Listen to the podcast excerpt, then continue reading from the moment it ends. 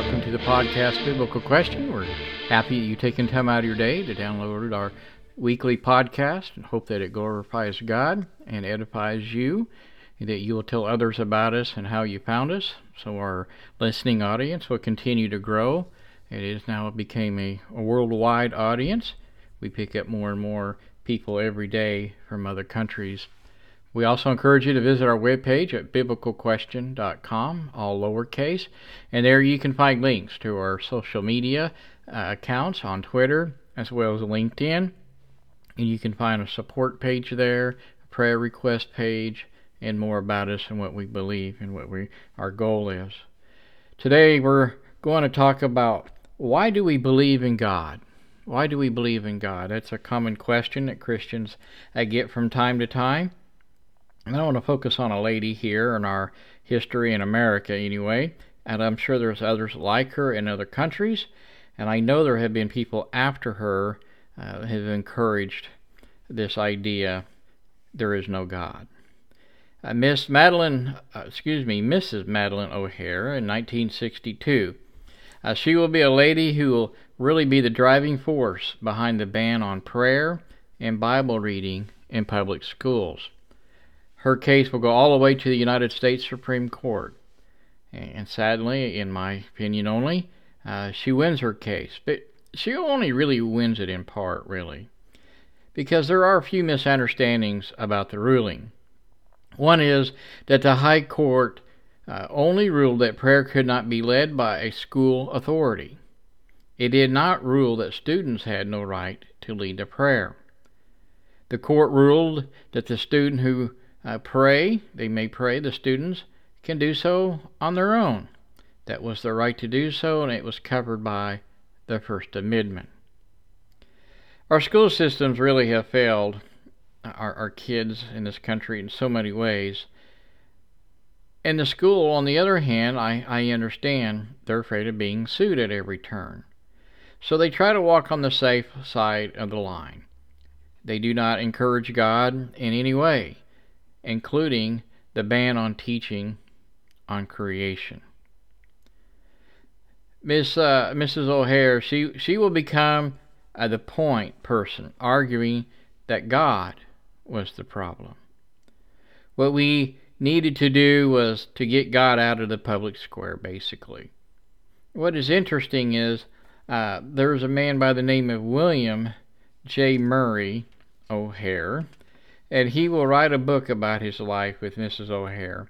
Uh, William Murray is really was her son, and uh, was a, he was a leading atheist in America as well.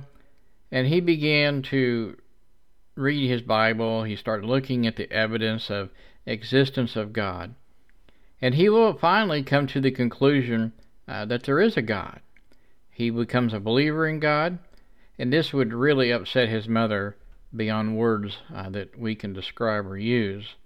The family uh, will become entirely divided, and you can read all about her. You you can find her on your favorite search engine, and there have been other people, like I said, since her in in recent history in America who have taken their case all the way to the Supreme Court, trying to get in God we trust off of buildings and coins and whatnot. But he writes this book about why he became a believer in God. And so that's going to give us again the title of today's podcast. Why do we believe in God? And I'm going to start off in Philippians chapter 2, starting in verse 9. If you have a Bible, I'd encourage you to grab it and follow along in your favorite version. I generally, I use the New American Standard Update, but occasionally I do use the NIV or the Bible for the Deaf. Uh, when I work with them, I usually have one of those laying around close by. So Philippians chapter 2, starting in verse 9, says, For this reason also God highly exalted him, and bestowed on him the name which is above every name, so that the name of Jesus every knee will bow, of those who are in heaven and on the earth and under the earth, and that every tongue will confess that Jesus Christ is Lord, to the glory of God the Father. You see, the Apostle Paul writes there, there will be a time that when every knee will bow and every tongue will confess Jesus is Lord. And this will include the tongue of, Mrs. O'Hair and all of those who reject Christ. Uh, you will doing it willingly, uh, bow uh, our heads and, and, bend our knee and confess, or I wonder if there will be an angel with a rod that will make sure that your knee does go to the ground. So, in today's podcast, I, I want us to look at some telling evidences of God's existence. Because we live in a world uh, today that is always questioning uh, its belief in God. I want all of us to understand that we do not need to apologize to anyone for our belief in Christ. We have good solid reason to believe in God. There are many objects that reflect an intelligent design. You know, as we look at a car, a, a wristwatch, even the space program, you know, it took all kinds of human intelligence to make these things and put them together. Most of these projects took years, in some cases, of many different people to make the same things. Then we look at a baby in a mother's arms.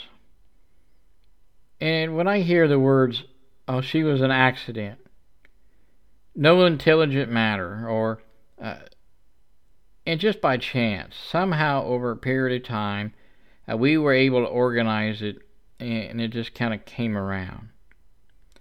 When we look at a baby, it is an incredible complex. From the tiniest cell in the baby's body to the external systems that uh, allow a child to live. Science is, they're always studying and trying to understand a human cell. How many human body functions in a certain area? But yet we still call a child an accident or choice. The Psalm uh, writer, he would write in, in Psalm 139, verse 14, I will give thanks to you for I am fearfully and wonderfully made. Wonderful are your works, and my soul knows it very well. Listeners, we, we are wonderfully made. We are a result from an intelligent design. Two thoughts today in the podcast as we, we talk about the existence of God. The first one is an intelligent design. I really think that this is a, the dagger into the evolutionary thought. It will destroy evolutionary thoughts as we know it. And what do I mean by an intelligent design? Well, God loves you. It is so simple and it would not happen by accident. Yet it was planned and designed to occur that way if you've read anything on research on the human genetics and the DNA code of who you are, who I am, it the, the incredible complexity of that code and how exact that code really is. All this has to be perfectly in place for you to be who you are and who I am. Then you realize, without looking at its simplistic, you know, in comparison to in what you represent as you sit here and you listen or you're jogging uh, and listening in regards to this intelligent design. As we look at the world around us, we, we can see, for example, the uh, intelligent design all around us. You know, I had a solar watch years ago, and it, it was really neat. I mean, I I never had to wind it up. I didn't have to buy a battery for it. It keeps pretty good time. It shows the date on it as well. Now, if you would walk up to me and say, "Hey, that's that's a really neat wristwatch you got that," and you say, "Where you? I want one. Where did you get that?" And my reply might be, "Well, you know what? I was digging in the backyard one day and I found it. It was just there. How many of you would really just simply believe that?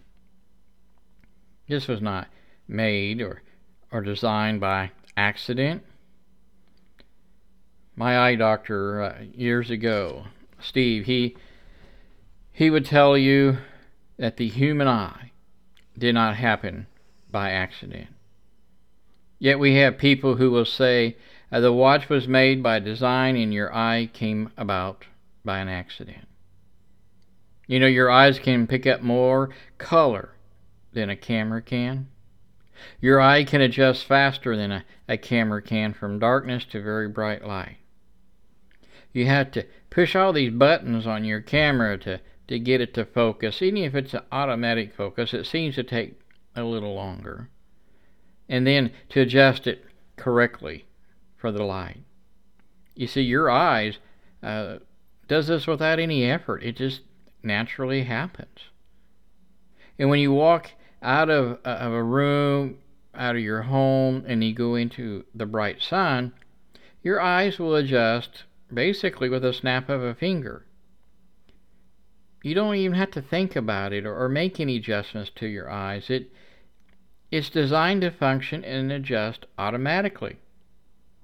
The design of your eyes uh, to watch people walk around is amazing. And really, I think it's still a mystery from why the eye doctor was talking. When I and I look at my watch and, and I look up uh, across the room, for example, my my eyes focus effortless. There's no effort in it. It just happens. And to say that the design of your eyes is amazing, but it just happened. I find that to be very hard to accept, and I really don't believe that. You know, the more that scientists looks at, the, at clear evidence, they come more and more to a conclusion of an intelligent design. The more they start saying, in many ways and many reasons, uh, we are designed once uh, presented, doesn't really hold water. If you want to, you can you can go to abcnews.com. This is where I found this, and this is just a, a letter, uh, a news brief here, and it's dated back in uh, New York, December 9, 2004. It says a British philosophy professor who has been a leading champion of atheism for more than a half a century has changed his mind. He now believes in God more or less based off of scientific evidence and says so on a video released Thursday. Now, I, I've never seen this video, but the article refers to it. And at age 81, after decades of insisting uh, belief is a mistake, Anthony Flew has concluded that some sort of intelligence or first must cause something to have created the universe.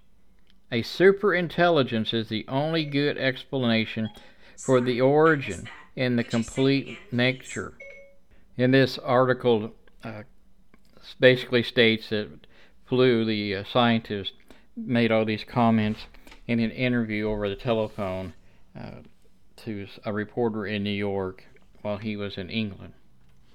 This man at one time was thought as a man uh, uh, for atheism. Flew is now saying, You must see the complexity around us. He, he has admitted that there is a super intelligence. A second article from the UPI News Network, dated March 3rd, uh, 2005. There seems to be a growing consensus around the globe that godlessness is in trouble. Two developments are, are plaguing atheism these days.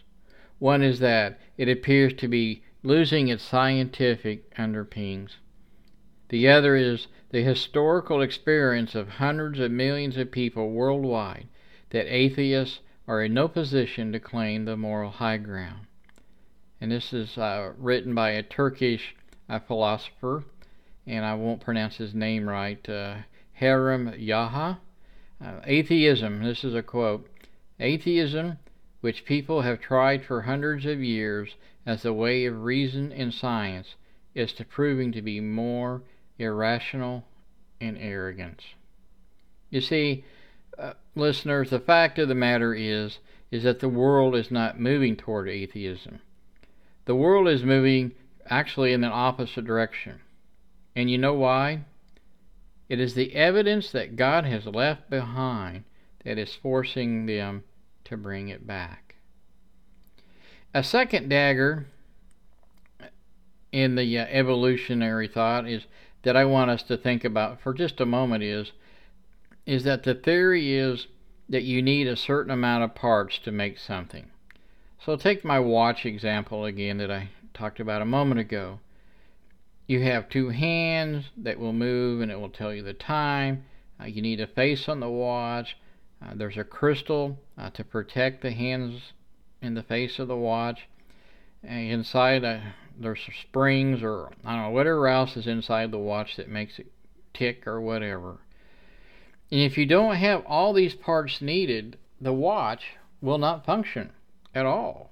Without the parts, uh, it's going to fail. You see, the watch is really, uh, there's a complexity about it. Now, recall in the scripture reading that we read in, in the book of Psalms that we are wonderfully and fearfully made. You know, as scientists study uh, the human body, what they are finding is there are all kinds of examples of an intelligent design. You know, think about this something as simple as you cut your finger, what happens? Well, you bleed for a few moments and then the blood clots. It's a very bad thing if the blood does not start clotting. If it doesn't start clotting, you you could bleed to death. If your body does not go through the correct steps for clotting, that's what's going to happen. You see, therefore, it just really could not have evolved. Blood is not going to clot with uh, taking other parts of the body, uh, the steps that were needed. As science continues to look at these things, uh, that simply just couldn't happen. Are, are you now seeing the things like Anthony Flew? We we need to really rethink our theories about a, de- uh, a designer or a creator. I read one time that a certain fish in the ocean could go around these poisonous jellyfish, and that over time they had uh, built this immunity up to the stings of the jellyfish. That's why they don't die. Well, that doesn't hold water either. Uh, if you if it's a poisonous uh, jellyfish and you get stung, you die. You do not pass your genes on once you're dead. The Apostle Paul would write in Romans chapter 1, starting verse 18 For the wrath of God is revealed from heaven against all ungodliness and unrighteousness of men who suppress the truth in unrighteousness. Because that which is known about God is evident within them for God made it evident to them. For since the creation of the world, his invisible attributes, his eternal power and divine nature, have been clearly seen, being understood through what was been made, so that they are without excuse. You see, if you listen to the Apostle Paul 2,000 years ago, he had a point. Open your eyes, is what Paul is trying to say here. That's the whole point. By looking at the creation, you can see evidence clearly. And not only will you see the Creator, but you will see the nature of the Creator. The more complex the design, it shows uh, the more intelligent the designer is. When you look at the complexity of the universe, and the more importantly, uh, the complexity of you as His creation. You are looking at an intelligent design that is beyond human understanding. That intelligence is who we are and who we should worship. Our God is the great Elohim, meaning creator. And Christ is credited with creating the entire universe and everything in it. You can read that in, in John chapter 1. Uh, the, uh, yes, the Apostle John gives credit that Christ himself is the creator of the universe. The Apostle Paul would also give the same credit that Christ is the Creator in Colossians chapter 1. It should not really matter to us as believers, uh, really what people work or at school might say. And we should not apologize or back down from our belief in God. We have every reason for our belief in God as our Savior Christ. A belief in His power, His existence, and that He shapes and directs our lives. We have every reason to believe that Jesus walked out of that grave on the third day. The evidence of an empty tomb is overwhelming. People were willing to die to say, yes, that tomb was really empty. And that's some pretty hard evidence in itself. So, yes, Mrs. O'Hair, there is a God. And to those who do not believe, I certainly hope that you will open your eyes and think about there is a God. There is a Creator, and He created you. I hope that if you've already committed your life to be a disciple of Christ and be His follower, that you will continue to do so faithfully. It is not easy to be a Christian. It, it's, it's an everyday task. And you can't do it alone. You need Christ in your life. You need the Holy Spirit guiding you. You need to be in prayer. You need to be reading and studying His Word. You need to surround yourself with good Christian people and find a congregation who teaches the complete truth of God's Word, not just a select few verses. All of Scripture is inspired. All of Scripture is good for teaching and reproofing without the Bible, without knowing the whole Word of God, we only know a little portion of God. And I don't know about you as a listener, but I I find myself in the challenge to find the deepest corners of God's mind, and I can only do that by being a faithful student to the Word, being in prayer, and being around others who are like minded. I hope you've enjoyed today's podcast.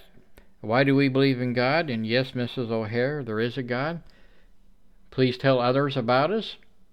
We encouraged each day uh, more and more listeners are, are finding our podcast. Tell others about us, and we will pray for our listeners. We do every day. We pray especially for the church uh, that is persecuted around the world. Many of our listeners are coming, uh, or listening, I should say, from those parts of the world, and we are encouraged that you have taken the bold step to, to download and listen to this podcast. You have any questions that you'd like to be have answered on the air, we would in, encourage you to submit your questions at biblicalquestion.com and use the contact us page. There you may do so. We've had several questions in the past, and they seem to be sporadic when they come in, and that's okay. And we hope and pray again that you will tune in next week. Thank you again for your time. May God bless you, and may He have the glory.